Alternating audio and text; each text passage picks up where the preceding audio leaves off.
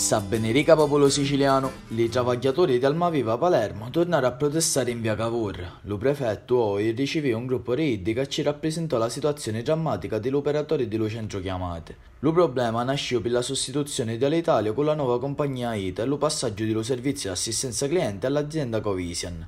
Lo 21 ottobre si aveva trovato un accordo che metteva in sicurezza tutti i 600 travagliatori di Almaviva, ma qualche giorno in arredo Covisian dichiarò che l'intesa con ITA un feneo buono. A così, lo primo d'aprile, i travagliatori ex Almaviva riceverono una notizia che purtroppo non era un pesce d'aprile.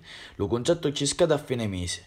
Oltre 500 travagliatori risicano ora di perdere travaglio in una città come Palermo, uno di già travaglio ce ne picca. Allo prefetto i travagliatori domandarono di scrivere una nota al Ministero dello Travaglio per convocare un tavolo urgente. Covisian e ITA si avevano impegnato e il Ministero aveva a vigilare sopra l'accordo. Serve una soluzione urgente per garantire lo travaglio a tutti questi cristiani.